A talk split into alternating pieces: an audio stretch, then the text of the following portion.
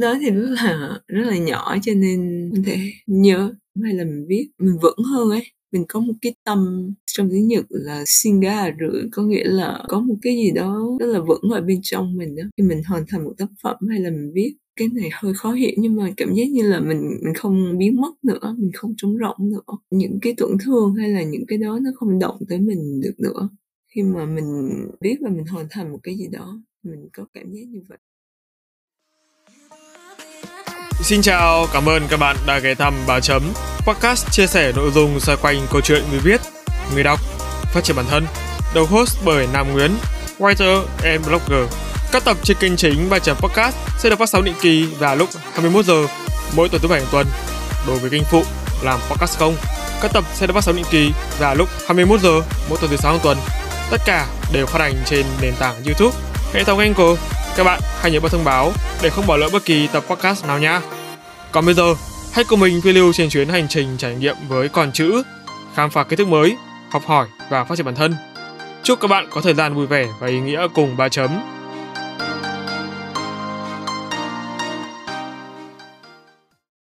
Chào mừng các bạn đã quay trở lại ba chấm podcast trong một tập mà mình khá là háo hức. Bởi vì sao? Bởi vì mình và các bạn chúng ta sẽ được cùng nhau lắng nghe những câu chuyện mà mình tin rằng ít ai có cơ hội để chia sẻ nó như cách vị khách mời lần này của chúng ta. Vâng, em xin được chào mừng chị Hoàng Mai, một nhà văn, người viết đang sinh sống và làm việc tại Nhật Bản. Em rất vui mừng khi được tiếp đón chị trên sóng ba chấm podcast ạ. Dạ vâng, chào ba chấm và các bạn kênh ba chấm. Dạ vâng, không biết là ngày hôm nay của chị thế nào? Thì cũng như mọi ngày thôi, mình thức dậy làm mọi thứ theo thói quen à. Và mùa thu Nhật Bản thì mình có ra công viên và nhìn lá đỏ một chút ấy. Rồi uh, sau đó thì trở về thời tiết Nhật Bản ờ, bây giờ đang khá đẹp đúng không chị? Đúng rồi, bây giờ đang là mùa thu. Nó có thất thường như Hà Nội không? Ủa, thời tiết Hà Nội thất thường à? Đúng rồi. Tại vì mình uh, sống phần lớn thời gian ở Sài Gòn á, thì mình cứ nghĩ là thời tiết Sài Gòn cũng thất thường. Ừ, thời tiết Hà Nội cũng là thất thường ấy. Bây giờ nó cũng thất thường không kém. Mùa đông mà như mùa hè. À, Ừm, có một cái mình thấy rất là ở Nhật Bản hay là nói đúng hơn là ở cái vùng Tokyo mình đang sinh sống, tức là thời tiết của Nhật nó cứ bốn mùa luân phiên với nhau ấy và nó không có thay đổi gì nhiều. Ví dụ mưa, nó sẽ mưa một khoảng thời gian ngắn xong rồi nó sẽ chậm chậm chuyển qua nắng. Thời tiết nó cứ êm dịu và cứ thay đổi qua bốn mùa rất là rõ rệt ấy. thì ban đầu mình cũng chưa nhận ra điều đó, nhưng mà tới lúc mà mình về Sài Gòn ấy, thì mình thấy, ồ, sao cứ một ngày cứ mưa nắng liên tục như vậy và, kiểu như, thời tiết cũng làm cái tâm trạng con người nó xáo trộn theo khi mình thời tiết nó êm dịu bốn mùa như vậy á, cảm giác mình có thể nhìn thấu được cái bản chất của thứ nhất là thế giới nội tâm của chính mình và cảm nhận được rất rõ vũ trụ nó cứ thay đổi nó cứ làm việc của nó để mình có thể tận hưởng tự nhiên cây cối nó cứ thay đổi luân phiên như vậy mình thấy rất là rõ Nghe nói là chị sắp ra tác phẩm mới đúng không? Đúng rồi. Nói về cuốn sách mới này, nó là một câu chuyện về tình yêu của giới trẻ ở Tokyo.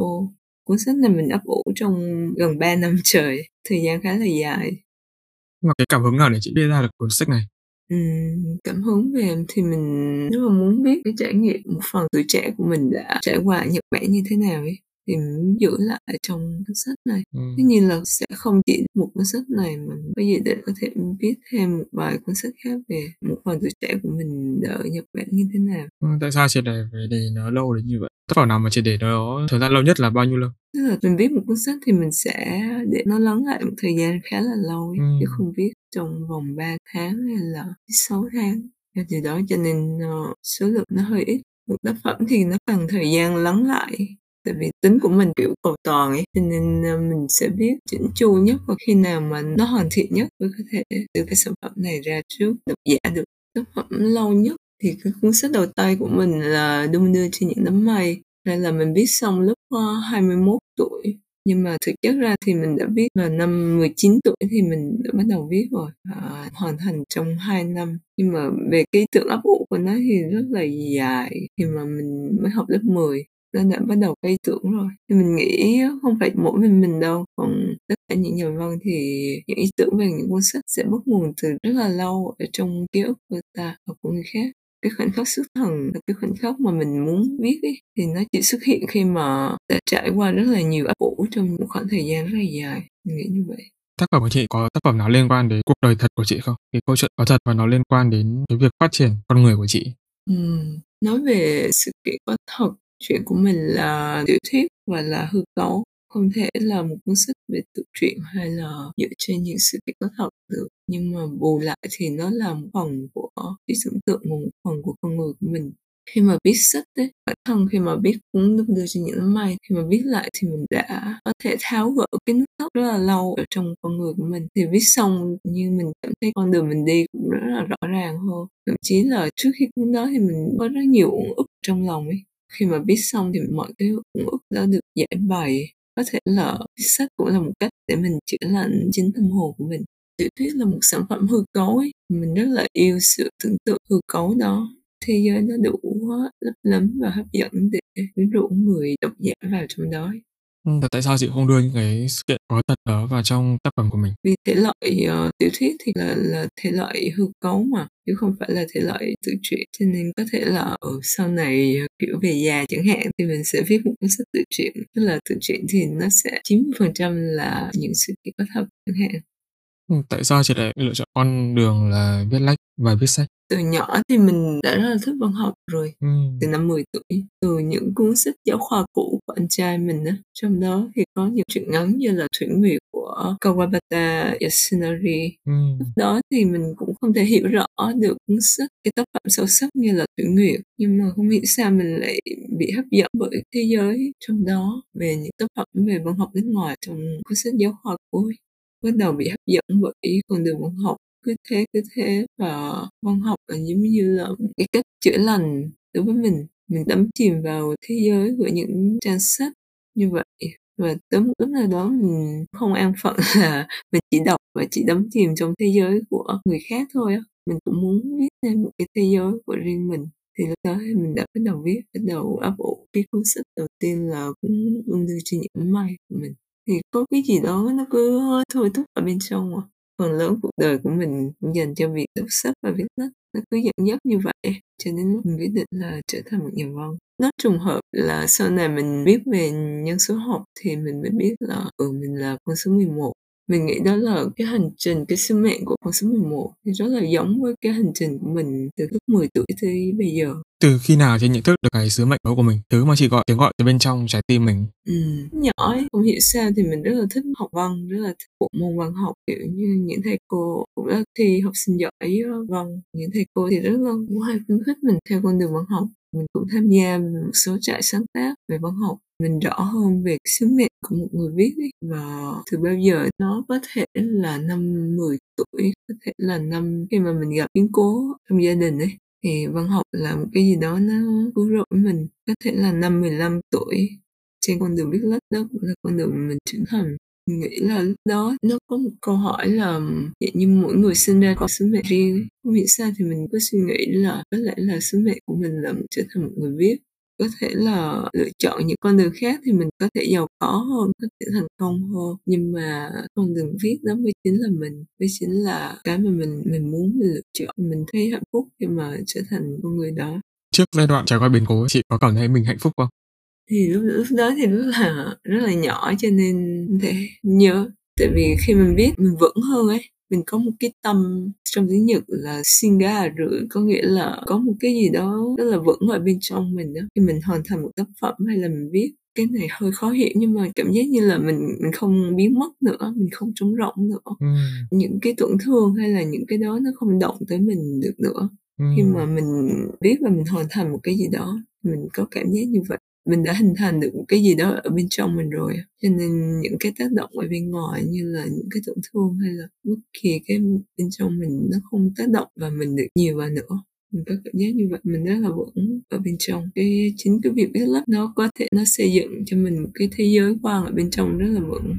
Kể đến ba cái khoảnh khắc buồn mà chị không thể nào quên trong cuộc đời chị sẽ lựa chọn những khoảnh khắc nào? Mình nghĩ là không phải là ba khoảnh khắc đâu. Có thể là khoảnh khắc khi mà mình phát hiện ra một biến cố ở trong gia đình. Biến cố đó như thế nào thì mình đã viết vào trong cuốn đừng đưa xin những năm may rồi. Ừ. đó là khi mà mình phát hiện ra là có sự lừa dối ở trong uh, gia đình của mình ấy. Lúc đó mình rất là nhỏ mình không thể phân biệt được như thế nào là lừa dối khi nào là đúng là sai và hành trình 10 năm ở Nhật của chị tiến đến hiện tại thì có cái hố nào mà dạy cho chị những bài học mà sau đó chị ngộ được không? có thể hiểu là lúc nhỏ mình là một đứa trẻ rất là ngoan và được thầy cô dạy gì thì rất là tin theo. Nhưng mà tới một lúc nào đó thì phát hiện ra là những cái điều mà ba mẹ mình dạy mình, những điều mà thầy cô dạy mình, nó hình như là nó có cái gì đó khá là giả dối á. Mình phát hiện ra sự giả dối đó, mình bị mất niềm tin, mình không biết tin vào đâu. Là lúc đó là một cái hố sâu đầu tiên. Khổ sở thứ hai khi mà mình uh, viết một cuốn sách thì mình là bị uh, cái nơi đang thực tập từ chối xuất bản. Và xong bị chờ đợi rất khoảng thời gian rất là dài. Sau đó thì bị từ chối lần đầu tiên thì mình đã phủ nhận chính mình ấy. Có thể là mình nghi ngờ là con đường mình đi chưa chắc là đúng ấy. thì có thể là ờ, mình nghĩ là mình sinh ra để viết nhưng mà có thực sự như vậy hay không? Thì lúc đó mình hoài nghi chính bản thân mình. Lúc đó mình 21 tuổi. Ừ. biến cố tiếp theo có thể là một biến cố về tình cảm. Mình đặt thế giới của mình cái niềm tin của mình vào một đối tượng nào đó. Chính cái đối tượng đó lại à, phản bội mình Vậy như là cái người mà mình nghĩ là người mình tin tưởng nhất, người mà mình không thể phản bội mình nhất lại chính là người phản bội mình. Lúc đó mình mới lại rơi vào hố tiếp theo. Sau này nhìn lại thì những cái đó là cái hố rất là nghiêm trọng trong cuộc đời của mình. Nhưng mà sau này nhìn lại, tất cả nó cũng không quá đáng sợ như mình nghĩ thực ra cái biến cố đầu tiên á khi mình phát hiện ra là mình bị lừa dối bởi gia đình á thì có thể lúc đó mình còn nhỏ mình nghĩ gia đình mình lừa dối mình thôi. Khi mà nhìn nhìn qua con mắt của người lớn thì gia đình chỉ muốn bảo vệ mình có thể là vì yêu thương hay là gì đó. Cho nên là uh, những người lớn nghĩ là làm như vậy là sẽ bảo vệ mình. Nhưng mà không không ngờ là khi mình phát hiện ra cái sự lừa dối đó mình lại càng tổn thương hơn. Ừ. Có thứ hai là về ờ, sự từ chối khi mà tác phẩm đầu tay. Có thể là mình nghĩ khi mình viết ra đó là hoàn thiện nhất có thể rồi, nhưng mà khi mà khi ở bên ngoài nhìn vào thì nó lại không phát hiện ra những lỗ hỏng hay là những cái gì đó trong tác phẩm của mình. Mình cần phải tiếp thu cái đó và mình hoàn thiện một lần nữa thì cái đó là tốt cho tác phẩm của mình thôi biến cố thứ ba thì mình mới hiểu ra là cái khoảnh khắc mà mình đặt niềm tin hay là mọi cái yêu thương của mình vào một đối tượng nào đó ấy, là cái khoảnh khắc mình đã đánh mất chính mình rồi cho nên ừ, không bao giờ để cái điều đó xảy ra trong đạo phật gọi là dính mất ấy. mình bị dính mất vào một cái gì đó thì vô hình chung mình tạo nên một gánh nặng gì đó cho đối phương cái bước tiếp theo sẽ là cái bước mà mình bị sụp đổ thì cái đó giống như là một cái có thể tiên liệu luôn từ lúc mà mình đặt cái gánh nặng vào đối phương rồi. Thì bây giờ mình đã hiểu ra là như vậy. Mọi tổn thương hay là mọi biến cố đó là một chất liệu để mình viết. Thế nhiên là mình phải uh, nhìn sâu vào chính mình và mình tìm tới uh, những con đường như là mình tu để mình tìm những cái chân lý khác nó soi rọi vào mình. Mỗi khi mà biến cố ập tới thì phải quay về và mình tìm lại cái thế giới bên trong của mình. Mà cái an đấy thì chị làm sao để chuyển hóa nó ra hành động bên ngoài được? Mình nghĩ là những điều xảy ra thế giới bên ngoài chỉ bắt nguồn từ cái thế giới nội tâm của mình đấy. Thế giới nội tâm của mình không vững thì bên ngoài nó sẽ dễ dàng tác động tới mình. Mình sẽ tập thiền tập quán chiếu lại có thể là xem xét lại câu chuyện này, nó sai ở đâu, cảm thấy là nó như ông cái vòng lặp nó cứ lặp đi lặp lại. Thì cái vấn đề của mình là mình không thay đổi cái hành động của mình. Cho nên những cái vòng lặp đó nó cứ lặp đi lặp lại. Việc mà nhìn ra vòng lặp là cái bước đầu tiên để mình có thể là, gọi là chữa lành ấy. Mình phải nhìn ra vòng lặp gì đang xảy ra cuộc đời của mình. Bước tiếp theo là mình sẽ thay đổi hành động của mình. Và việc thay đổi một cách đột ngột ấy, nó là thay đổi thì rất là dễ. Ừ mình nghĩ là ừ mai mình sẽ thay đổi nhưng khi mà thay đổi một cách đột ngột á, sẽ có rất là nhiều cản nó sẽ không như mình mong muốn, nó sẽ rất là nhiều cản trở, nó xuất hiện xung quanh. Mình chỉ có thể thay đổi từng ngày, thay đổi một chút xíu trong cái hành động của mình. Cái vòng lặp đó nó sẽ từ từ mở ra và nó sẽ không phải là vòng lặp nữa mà nó sẽ thành một xoáy ốc ấy. Nó sẽ đưa mình dần dần mình có thể phát triển lên và tìm được cái hướng đi mới, thoát ra khỏi cái hố đó. Và nếu mà nó xảy ra thì nó sẽ như một cái vòng xoáy ốc để từ từ nâng mình lên hố sâu nhất là năm ờ, có thể là năm 21 tuổi. Cái hố trước khi qua Nhật thì mình đã cảm nhận là mình mất tình yêu nè mất có thể là sự nghiệp cái lắm. Đó sau khi qua Nhật cảm giác như mình có thể sống một đời rất là mới. Mình cảm nhận ở Nhật cái thứ nó, nó không có một cái hố sâu nào quá nghiêm trọng ở Nhật mà những cái mà hố sâu nghiêm trọng nhất thì mình đã trải qua ở Việt Nam rồi. Có thể là cuộc sống con người ở Nhật nó dạy cho mình sự an yên. Có thể là chuyện gì rồi cũng qua dù mình có rơi vào một cái hố sâu hay là cái gì đó thì mọi thứ, mình tuân theo cái dòng chảy của tự nhiên, mọi thứ nó sẽ đi qua như người Nhật, họ sống rất là hòa mình và thiên nhiên và nó là cái đất nước mà động đất sóng thần có thể tới bất kỳ lúc nào. Nhưng mà họ rất là vững tâm và không có bất kỳ cái hoảng sợ nào trước động đất hay là những cơn bão lớn mà họ cứ theo những quy luật từng tự chảy như vậy và mọi thứ nó vẫn hình thành nên một đất nước Nhật rất là ung dung, rất là bình yên qua từng năm như vậy mình học tức là giữ cho tâm mình cái sự an yên và cái sự vững chãi nhất. Và sau này đi bất kỳ đâu thì mình cũng giữ an ở bên trong chính mình. Ở Tokyo là một nơi sống rất là nhanh, nhất là những giờ cao điểm mình tới, những ga điện ngầm là mọi người, giống như là dành thời gian từng chút một ấy, tức là không để phí khoảng thời gian nào. Mình là một người sống chậm. Tại sao một người sống chậm như mình lại có thể hòa hợp, sống rất là thoải mái ở một Tokyo với nhịp sống rất là nhanh như vậy?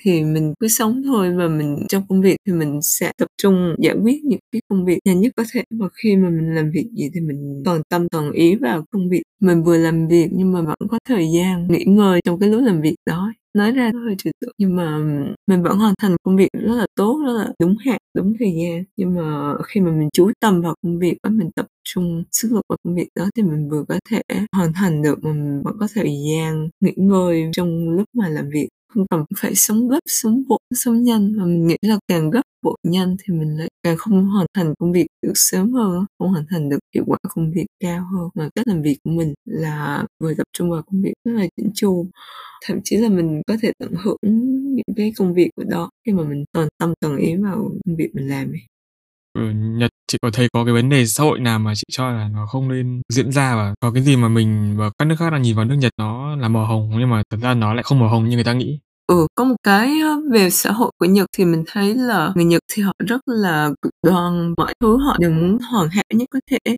Vô hình chung cái đó tạo nên áp lực cho những người trẻ và những cái giới văn phòng của Nhật. Có thể là họ bị kỳ vọng quá nhiều và họ bị áp lực bởi cái xã hội nguồn quay khi mà mọi thứ nó đều có nguyên tắc cụ thể. Khi đó thì cái áp lực nó sẽ đẩy con người ta vào cái rối loạn về bên trong ấy có thể là những cái tiêu cực mình nhìn thấy không đáng có trong một cái xã hội mà mọi thứ nó rất là thiên nhiên hay là mọi thứ rất là đẹp như Nhật Bản. Ờ, những tệ nạn như là hikikomori nè có nghĩa là những người trẻ khép mình trong phòng và rất là sợ đối mặt với xã hội. Hay là những uh, vấn đề như là tự tử ở trên tàu tức là trên những tuyến tàu cao điểm rất là thường xuyên bị dừng lại nguyên nhân là những người nhảy tàu ấy lúc mà ngày xưa khi mà mình à, đi tuyến QO tức là tuyến tàu chính ở Nhật, thường xuyên là một tuần, có thể là một hai lần, những người mà tự tử ở đường ray như vậy. Mình cứ suy nghĩ là họ sống ở một đất nước đẹp như vậy, nhưng mà tại sao họ lại tự tử trong một cái đất nào đó? Có thể là do áp lực ở bên trong quá lớn ấy. cái đó là vấn đề mà mình nghĩ là không nên tồn tại ở một cái đất nước tươi đẹp như đất nước Nhật Bản. Nhưng cái lý do cho những cái sự tự tử đó, chị có tìm hiểu về nó không? Nó có phải là một điều hiển nhiên không? Không phải là một điều hiển nhiên. Cái khoảnh khắc mà người ta muốn tự tử ấy mình nghĩ là cái khoảnh khắc đó họ đã nghĩ cái chết là một sự giải thoát ấy. Khi mà họ biến mất thì họ sẽ hạnh phúc hơn là họ đang sống cuộc đời của họ. Nhưng mà mình nghĩ là ai cũng sẽ rơi vào khoảnh khắc như vậy trong cuộc đời của mình. Mình cũng có một số khoảnh khắc như vậy. Lúc đó thì mình sẽ kịp tỉnh ra mình nghĩ là ừ không phải như vậy. Cái đó chỉ là một cái suy nghĩ trong, trong một rối loạn thôi mọi chuyện đều có thể giải quyết được. Chỉ cần có một cái niềm tin là một chuyện giải quyết được, nó sẽ giải quyết được thôi. Nó không không có gì là đường cùng cả. Và thậm chí là khi mà mình đối diện với rất là nhiều cái đường cùng đó mà mình vượt qua được ấy, cái gì mà không đánh gục mình được thì sẽ làm mình mạnh hơn mà. Khi mà mình vượt qua được những cái khoảnh khắc đó thì mình sẽ mạnh hơn rất là nhiều. Mình nghĩ đó là, cái lúc mà mình tự tử là một cái phút mà yếu lòng nhất của con người cũng có thể là người cái người tự tử đó đã suy nghĩ rất là kỹ và họ vẫn thấy là cuộc đời mình không có gì tiếp tục. Nếu tiếp tục cũng chẳng có gì đẹp đẽ hơn là cái chết thì họ quyết định tự tử. Nhưng mà nếu mà có thể nói với họ thì mình muốn nói với họ là nếu mà đã nghĩ như vậy thì tại sao không thử tiếp tục sống đi? Kiểu như một ván bài mà đã mình nghĩ cái đó là điểm đến rồi á, thì mình gì mà mình không có thể biến cái cuộc đời mình thành một trò game hay là cái gì đó rất là sắc màu ừ, mình đến cái hố cuối cùng nhất mà mình đã không sợ rồi thì mình có thể bung lên bất cứ nào mà. Tại sao thể kết thúc một cuộc đời của mình một cách rất là lãng xẹt như vậy á? Đó là lúc mình nghĩ là mọi thứ chỉ là ý nghĩ thôi đúng không? Mình xoay chiều cái ý nghĩ đó tự nhiên sẽ không cái gì đó khác con đường nào đó khác. Không bao giờ nghĩ tự tưởng là một cách để giải quyết bất cứ vấn đề nào cả. Đó là một cách trốn tránh thôi.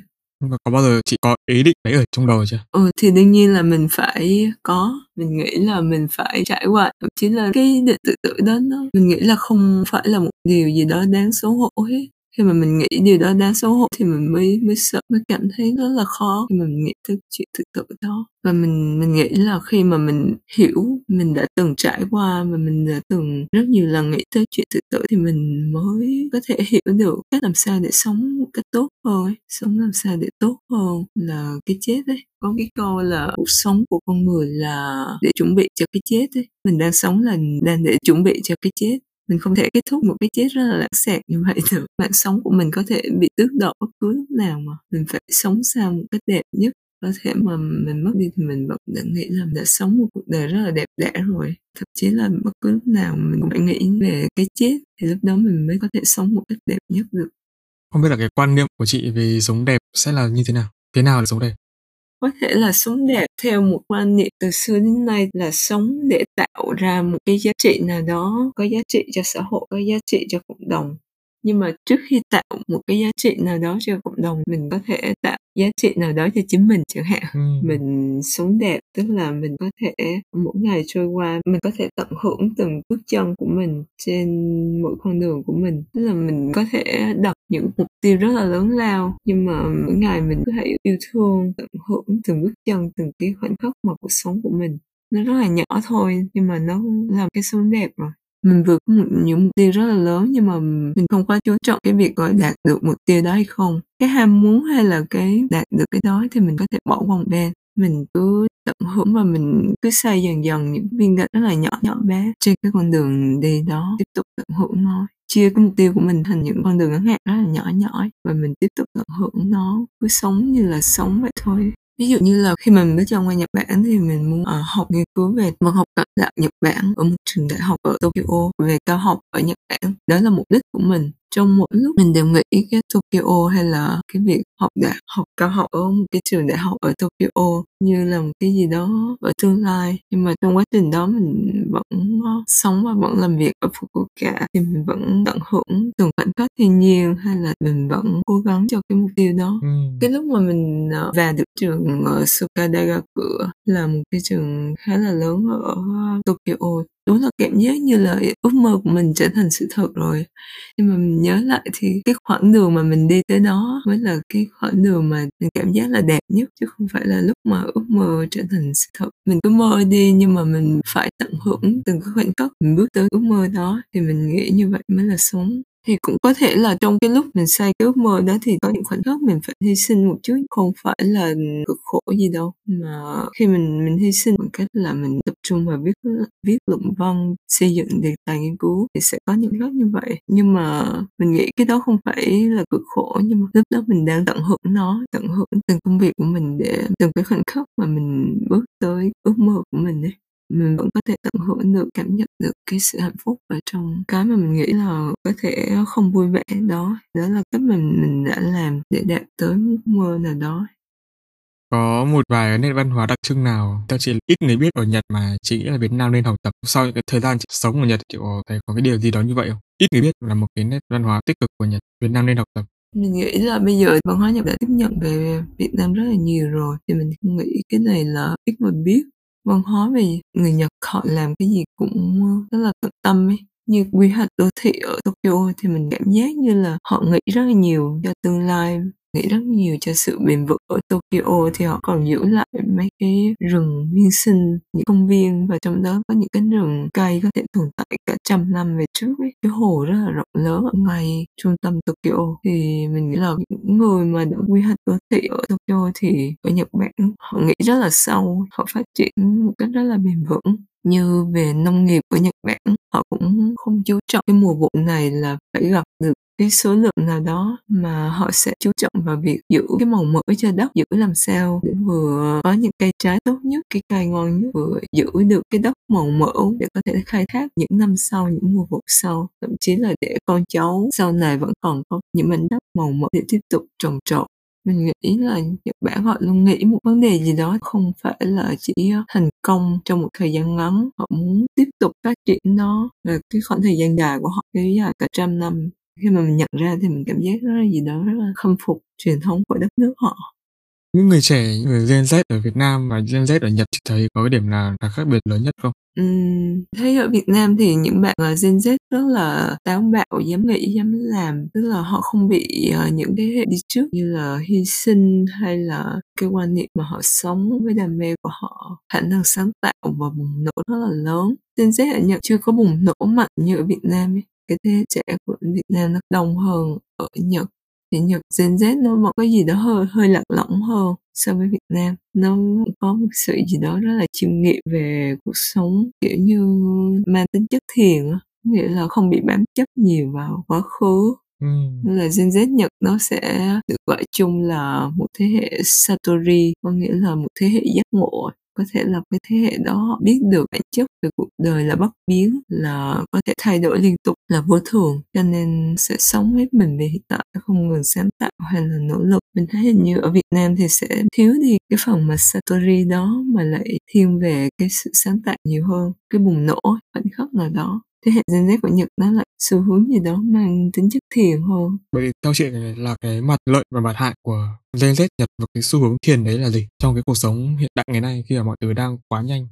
Uhm, hiểu theo thế hệ Satori mình nghĩ là điểm tích cực nó sẽ nhiều hơn trong cái xã hội uh, hiện đại như vậy có thể thấu hiểu cái bản chất cuộc sống là vô thường là mọi thứ nó sẽ đổi thay nên là mình chọn sống chọn sống ở hiện tại, sống với đam mê của mình thì sẽ có một thế hệ người Nhật trẻ bây giờ họ sẽ không sở hữu nhà nữa. Vì họ nghĩ là những thế hệ trước đây của Nhật họ dành ra mua một ngôi nhà và dành ra cả cuộc đời để trả nợ. Ngôi nhà đó thì không cần thiết ấy. Những người trẻ của Nhật họ sẽ có thể là cả đời họ ở nhà thuê thôi họ lại có những cái số tiền tích lũy để dành riêng họ vẫn còn trẻ mà thì tương lai cũng chưa biết thế nào. Mà trước mắt là họ sẽ sống một cuộc đời rực rỡ.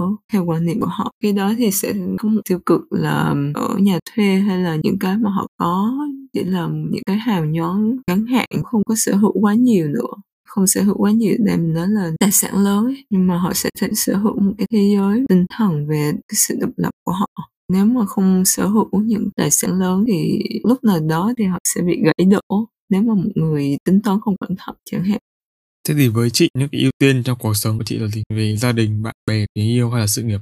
Mình nghĩ là bốn thứ tự ưu tiên gia đình, bạn bè, tình yêu, sự nghiệp thì nó giống như là bốn trục lân của bốn cái bánh xe ấy phải có đầy đủ bốn cái bánh xe đó thì xe mình mới có thể lăn bánh được, mới có thể tiến tới phía trước được. Cho nên là tốt nhất thì mình sẽ muốn cân bằng bốn cái bánh xe đó đều như nhau. Nhưng mà ưu tiên thì thường mình sẽ suy nghĩ trong giai đoạn nào đó thì cái mình cần ưu tiên là cái gì thì mình ưu tiên trước cho tới lúc bốn cái bánh xe đó nó đồng đều và mình có thể có khả năng tiến về phía trước an toàn và kiểu có thể tăng tốc lên ấy nhưng mà chị có nghĩ là mình sẽ giữ được bốn cái bánh xe đấy cân bằng lâu dài không? Sẽ có những lúc chị phải đặt lại thứ tự ưu tiên đúng không? Chị không thể nào mà, kiểu, duy trì cân bằng, em nghĩ là rất là khó. Bốn yếu tố đấy cùng một lúc. Đúng rồi, nhưng mà cái đích hướng tới của mình thì vẫn là sự cân bằng về bốn yếu tố đó. Nhưng mà mình đã nói là trong một khoảng thời gian về hiện tại, ví dụ như trong bốn yếu tố đó, vấn đề là mình bị trục trặc thì mình sẽ tập trung dành thời gian để giải quyết vấn đề đó thì sau đó sẽ tới vấn đề tiếp theo. Gia đình bạn bè tình yêu sự nghiệp. Cái lúc đó chị sẽ sắp xếp như thế nào? Nếu mà phải lựa chọn cái ít quan trọng nhất cho đến cái quan trọng nhất? Uhm, thời gian hiện tại thì mình sẽ có thể là mình sẽ tập trung cho sự nghiệp. Cái bản thân của mình ấy bản thân mình có vững có hạnh phúc thì những cái tiếp theo nó mới ờ, tiếp tục đi lên được. Cái sự nghiệp đó không phải là cấp bậc hay là cái địa vị nào đó trong công ty chức vụ nào đó cái định hướng của mình cái bản thân của mình từ cái mà nội tại của mình có vững từ đó gia đình sự nghiệp bạn bè nó sẽ kết thành một cái vòng tròn và nó giúp mình tiến lên trong cuộc sống ừ. thế mình nghĩ sự nghiệp đó là chính mình là bản chất nội tại của con người mình Vâng ạ, và đến đây thì xin phép các quý thính giả lắng nghe một phút quảng cáo về kênh podcast thứ hai của Ba Chấm. Đây là Làm Podcast Không. Alo alo, bạn ơi biết gì chưa? Bà Chấm đã có một kênh phụ mang tên làm podcast không rồi đó. Làm podcast không là nơi bà chấm chia sẻ những kinh nghiệm, kỹ năng được đúc kết từ quá trình trải nghiệm của kênh kể từ khi thành lập cho đến thời điểm hiện tại. Dựa trên giá trị thật từ trải nghiệm thật, ba chấm mong muốn mỗi quý thính giả khi lắng nghe kênh sẽ có thêm kiến thức, động lực để xây dựng và phát triển kênh podcast cho riêng mình. Còn chần chừ gì nữa, tìm ngay tên kênh và nhấn nút cho thông báo để không bỏ lỡ bất kỳ tập podcast nào nha. See ya! Sắp tới là cái dự định tương lai của chị thì chị có định đi đâu đó khỏi nước Nhật không? Hay là chị sẽ vẫn ở lại nước Nhật và làm tiếp điều mà chưa làm được? Tương lai thì sau khi mà đã trải qua gần 10 năm ở Nhật mình sẽ tiếp tục khám phá một đất nước khác đó là nước Mỹ. Thì mình muốn trải nghiệm thêm một cái giấc mơ nữa là giấc mơ Mỹ. Thì uh, cứ đi cứ trải nghiệm mà biết thôi khám phá cái đất nước mới thôi sau 10 năm sống làm việc ở Nhật, mình nghĩ mình đã trải nghiệm đủ về à, văn hóa và cuộc sống nơi đây. Thì tất nhiên mình rất là yêu quý nước Nhật. Nhưng mà cái dự định tương lai của mình thì sẽ tới và khám phá một đất nước khác, đó là nước Mỹ. Mình muốn phát triển về à, âm nhạc cũng như là về cái thiên hướng về nghệ thuật của mình. Và mình nghĩ ở Mỹ sẽ là cái môi trường cởi mở hơn để mình hoàn thành cái ước mơ đó. Tức là chị vẫn muốn theo đuổi về con đường nghệ thuật. Không chỉ riêng viết mà sẽ lấn sang sang cả âm nhạc nữa. Vậy còn cái công việc hiện tại của chị chị duy trì nó nữa không? công việc chính kiếm tiền của chị. Mình nghĩ là trước mắt có thể làm một cái việc gì đó song song để nuôi dưỡng cái ước mơ về uh, nghệ thuật của mình. Chị có mục đích hay mục tiêu xa cho nó chưa? Tại sao chị lại muốn theo đuổi nghệ thuật? Nó có liên quan gì đến cái sự nghiệp của chị không? Mình thấy bản chất của cuộc sống cái giá trị cốt lõi của cuộc sống ấy là nghệ thuật nghệ thuật và năng lượng nghệ thuật là cái uh, để mang cho mình sự dễ chịu có những khoảnh khắc rất rất là feel rất là chill mỗi ngày. Cuộc sống mà nếu mà muốn làm cho nó đẹp nhất thì mình hãy hướng tới một cái gì đó có ý nghĩa như là nghệ thuật mà mình nghĩ là bất cứ ai cũng cần nghệ thuật. Chỉ là khi mà mình thưởng thức một bữa ăn ngon hay là mình nhìn thiên nhiên tươi đẹp đó cũng là một phần của nghệ thuật thôi nếu mà được lựa chọn mang theo một thứ bất kỳ đến một hành tinh xa lạ không phải là trái đất chị sẽ lựa chọn mang theo thứ gì? Ừ, hành tinh xa lạ không phải là trái đất. Để sống để tồn tại mỗi ngày một cách hạnh phúc nhất. Thì mình nghĩ là hai cái cần thiết nhất là nghệ thuật và năng lượng ấy. có thể là mình sẽ có thể viết có thể vẽ có thể làm bất kỳ cái gì ở nơi đó. Có thể là mình sẽ mang theo một cái đàn chẳng hạn một cái đàn guitar để giới thiệu về văn hóa hành tinh mình đang sống. Đàn tại sao lại là đàn mà không phải là một vật dụng khác cũng liên quan đến âm nhạc? Đàn là một công cụ để mình có thể nói lên tiếng lòng của mình trong tâm hồn của mình sáng tạo hơn bằng cách viết những cái bản nhạc viết những câu chuyện cho những người đó. Nếu như một ngày mà chị không còn có mặt trên cõi đời này nữa thì chị sẽ muốn để lại điều gì? Ừm, như là nếu là cuộc sống của mình khá là hữu hạn cho nên là muốn để lại thì mình nghĩ là muốn để lại những tác phẩm hay là những gì mình đã sáng tạo được thông qua nghệ thuật chị có muốn nói điều gì sau cuối với các bạn khán giả đang nghe chương trình không? Có thể là lúc mà trẻ thì mình đặt câu hỏi là sống để làm gì? Nhưng mà với sau cùng mình có thể cứ đặt những mục tiêu rất là lớn, tạo ra những mục tiêu lớn đó có thể là tạo ra những giá trị cho xã hội, cho cộng đồng. Nhưng mà cái quan trọng nhất, cứ sống và cứ tận hưởng những bước chân, những thiên nhiên ngọt gió mát trên con đường mình đi. Mình nghĩ cái đó cũng là ý nghĩa của cuộc sống rồi chúc chị đạt được những cái thành công trong cuộc sống sớm thực hiện được giấc mơ mỹ và những chân trở mà chị đang có ở trong lòng Ok em, chúc em và tất cả các bạn của Ken ngày thật là vui vẻ nhé. Yeah, em chào chị.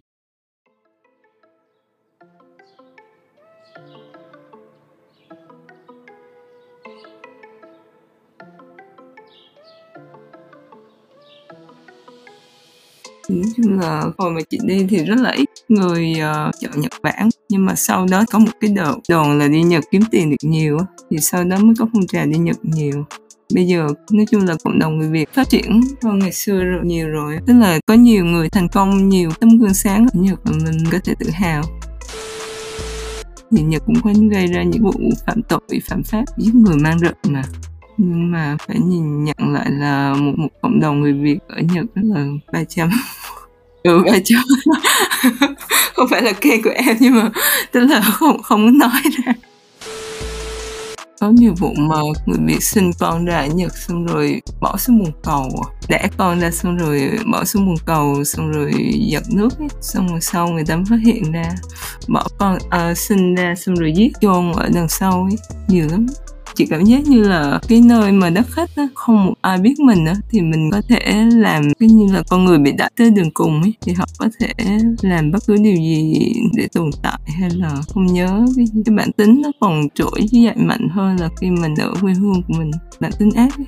Còn nếu mà ở tầng lớp trên của nhật thì mọi thứ nó rất là yên bình nó không có gì hết em biết là văn hóa Nhật Bản có nhiều bộ truyện nó cũng từ cái xã hội Nhật Bản mà ra nó cũng viễn tưởng nhưng mà nó kiểu như những người nghệ sĩ họ nhạy cảm á họ nhìn nhận được xã hội Nhật Bản mà họ viết nên những bộ truyện Nhật đó. Và chị thấy con người Nhật có gì đó kỳ lạ bên trong từ từ tiếp xúc thì mình sẽ thấy.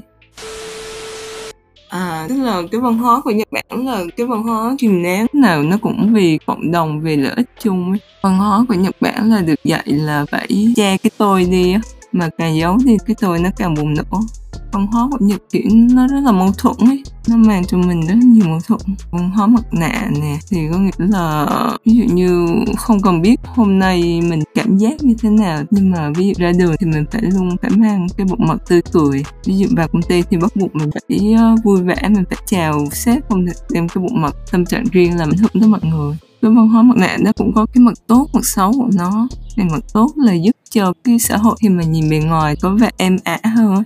Mặt xấu thì lại bị à, đè nén ở bên trong. Cho nên là Nhật Bản là nước có tỷ lệ tự tử đứng thứ hai thế giới chị thấy đặc trưng rõ nhất của Nhật Bản là cực đoan ấy. Cực đoan mà nó đẩy cho những người mà tội phạm giết người hay là thì nó lại trở thành rất là tiêu cực. Mà cực đoan nó lại đưa cho một nghệ sĩ thì nó lại thành một cái tác phẩm nghệ thuật vĩ đại.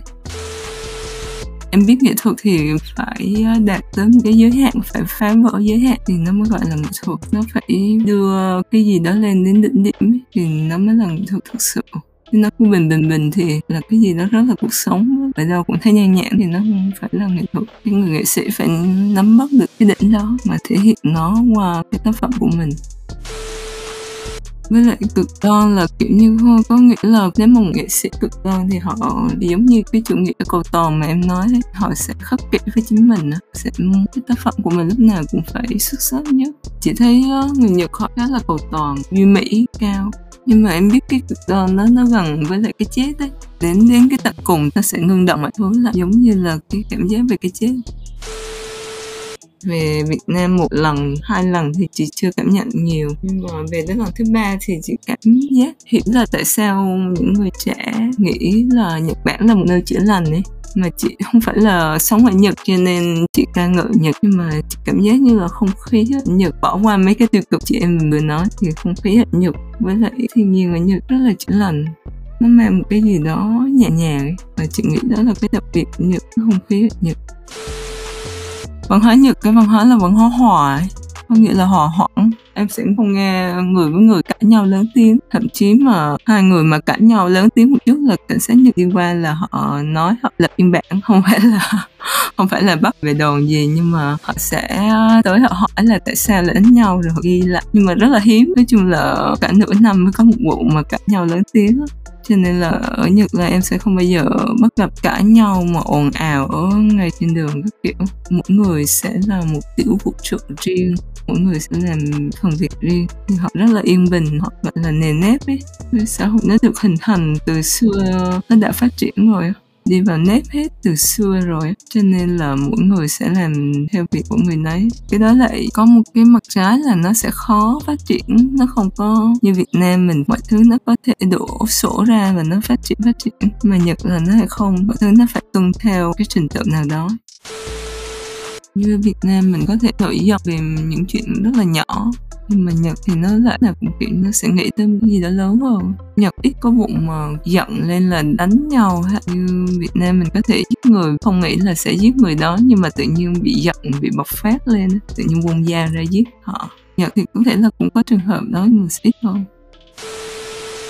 Chị nghĩ là mình là một người khá là nhạy cảm ấy. Cảm giác như là trực cảm của mình khá là mạnh ấy. Xong rồi uh, những drama đâu uh, ờ gần đây thì tự nhiên có những cái drama ở đâu nó lại kéo tới. Xung quanh mình cuộc sống nó kéo mình đi ấy, thì mình lại bắt đầu không tin là vũ trụ hay là tiếp xúc thế giới. Có nhiều người không tin quá hay sao thì mình lại bắt đầu kéo mình xa khỏi cảm nhận mà vũ trụ của mình ấy. Khi mà lắng lại thì vẫn thấy là cái đó nó có thật. Những bài học vũ trụ từ tới cho mình thì nó có một cái lý do gì đó ấy. Học chưa xong thì nó lại gợi tiếp bài học khác và cấp độ khó hơn. Bắt mình phải học cho xong không biết sao mà gần đây chị tiếp xúc với nhiều người trẻ ở Việt Nam à? Chị được họ chia sẻ câu chuyện về cuộc đời của họ ấy. Cảm giác như là cuộc đời của họ sao mà nó bi kịch mà một cách rất là kinh khủng mà sao họ có thể trải qua được chừng đó thứ ấy. có một người bạn của chị khá là nổi tiếng một diễn viên nổi tiếng. Tự nhiên hôm đó chị ấy kể lại về cuộc đời của chị chị đó thì lại nhận được có thể là mọi thứ do chị thu hút về mấy cái kinh khủng như vậy nên bây giờ chị cũng không có oán trách ai nữa. Chị ấy từng bị ấu dâm, bị hiếp dâm, bị bạo hành. Chị nghĩ mình phải biết được, thậm chí mình phải trải qua mấy cái đau khổ đó. Chứ mình mình nghe từ bạn, mình đồng cảm với bạn thì mình mới có thể viết ra được tác phẩm sâu sắc hơn cái đau đớn như vậy, con người ta mới có ý chí sống mãnh liệt hơn thì sau này có cái đau đớn hơn. Không phải là mình đau được nữa cái gì mình cũng có thể vượt qua được. Trải qua nhiều cái đau đớn, mình mới biết rõ cái thứ mà mình thực sự muốn làm. Như khi mà chị qua Nhật thì chỉ có một mình luôn á. Nhà chị thì anh em họ còn là đi Mỹ, nhưng mà chị lại chọn đi Nhật. Thì hồi đó tiếng Nhật, cả nhà chị không có ai biết tiếng Nhật. Thì đó, tự mình do thích Nhật, văn hóa Nhật, cho nên chị mới tự đi học tiếng Nhật, tự xây dựng một thế giới xung quanh về vĩnh Nhật ấy lúc đó thì như khi mà qua Nhật, chị qua cũng khá là trẻ lúc đó thì chị tốt nghiệp đại học học sở nhân văn học báo chí truyền thông ấy. Tốt nghiệp xong khoảng nửa năm chị đi Nhật. Đúng nghĩa là một thân mình nó không có ai biết. Tự mình kiểu như đối mặt với thế giới không có một khoảng thời gian là ở trường của chị. Có mỗi mình chị là người Việt Nam. 3 năm liên tiếp gì đó là chị hoàn toàn không tiếp xúc với người Việt luôn ấy chị muốn tiếp xúc thì vẫn có thể là đi giao lưu đồ, nhưng mà thấy nó không cần thiết lắm ấy. Tại vì thời gian học là thời gian đi làm thêm, chiếm hết rồi tức là đúng nghĩa là không gặp người Việt ở ngoài đời luôn ấy. Chỉ biết học, đi làm thêm, kiếm tiền. Thậm chí bận tới lúc mà không có thời gian viết, không có thời gian mà tưởng tượng hay là viết, thì lúc đó chị cảm thấy là rất là bối á. Kiểu như như như một phần của mình bị chết ấy gần đây chị tiếp xúc với những người trẻ mà bị trầm cảm ấy. Chị nghĩ trầm cảm thì chỉ có chính mình mới cái hố đó thì chỉ có thể tự mình giúp mình kéo lên được. Đừng có bắt người khác mà phải chữa lành cho mình hay là chỉ có chính mình chữa lành cho mình. Tại vì trong người mình nó có đề kháng tự nhiên ấy và mình phải phát triển cái đề kháng đó để khiến cho mình mạnh thêm cái gì bên ngoài thì nó cũng sẽ mất và khi mà mất đó thì mình lại bị hụt hẫng, mình lại trầm cảm thêm nữa mình cứ phụ thuộc vào bên ngoài mình cứ giống như là cứ vòng lặp cái bẫy, cứ rơi rơi vào tình cảm nó mãi. Nếu mà mình không tự đứng lên dùng cái đề kháng của mình, thì mình không thể thoát ra được. Mình biết là tự mình đứng lên rất là khó. Mà sao, có phải giới trẻ bây giờ nó sợ cô đơn không nhỉ? Nhưng mà khi mà mình đủ mạnh, mình đó sẽ đủ lực để hút những người mà cùng tần số hay là cùng chí hướng với mình và lúc đó thì em sẽ có một đồng đội rất là mạnh đấy. Chị cũng có từng sự cô đơn bây giờ thì chị không chị thấy hình như là bản chất của con người ấy, là cô đơn. Trước sau gì mình sinh ra là có một mình cái hành trình của con người là lúc nào cũng phải cô đơn mình không thể sống một cách bầy đàn hay là thì có gì đâu mà phải sợ cô đơn. Chị đọc Krishnamurti tức là một vị thiền sư à, người Ấn Độ ông đã có một khái niệm là cô độc và cô đơn là họ phân biệt hay nghĩa cô độc tức là một mình nhưng mà làm cắt hẳn mọi cái liên kết với lại mọi người. Không bảo là nên sợ là sợ sự cô độc chứ không nên sợ sự cô đơn. Tại vì sự cô đơn là một mình nhưng mà vẫn kết nối được với tất cả mọi người. Và khi mà mình ở trạng thái một mình đó thì mình lại ờ, có thể là trạng thái sáng tạo mãnh liệt nhất. Cô đơn rất là tốt, sẽ là mình thấu hiểu và cảm nhận bản chất một cách rõ ràng nhất và chị thấy không có gì phải sợ sự cô đơn hết. Hay là chị chị mới cá biệt nhỉ? Cái bản chất của sự cô đơn nó rất là mềm mại nó trong suốt chẳng có gì đáng sợ hết.